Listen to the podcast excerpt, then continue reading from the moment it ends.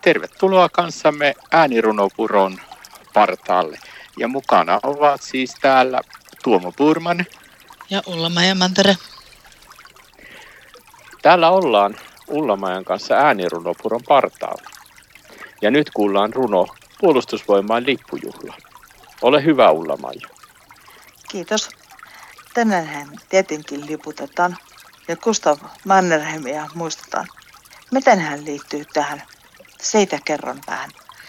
Mannerheim oli puolustusvoimien ylipäällikkö sodan aikana ja hän sai 75-vuotis syntymäpäivän lahjaksi Marsalkan arvon, joka vieläkin Suomen ainoa on.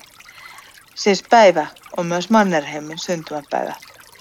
Paraatit tänä vuonna Jyväskylässä järjestetään. Ja siellä myös keskiyön Hawk-näytös näytetään.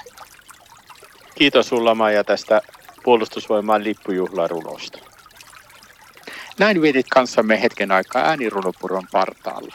Ja mukana olivat Tuomo Purman ja Ulla Mantere.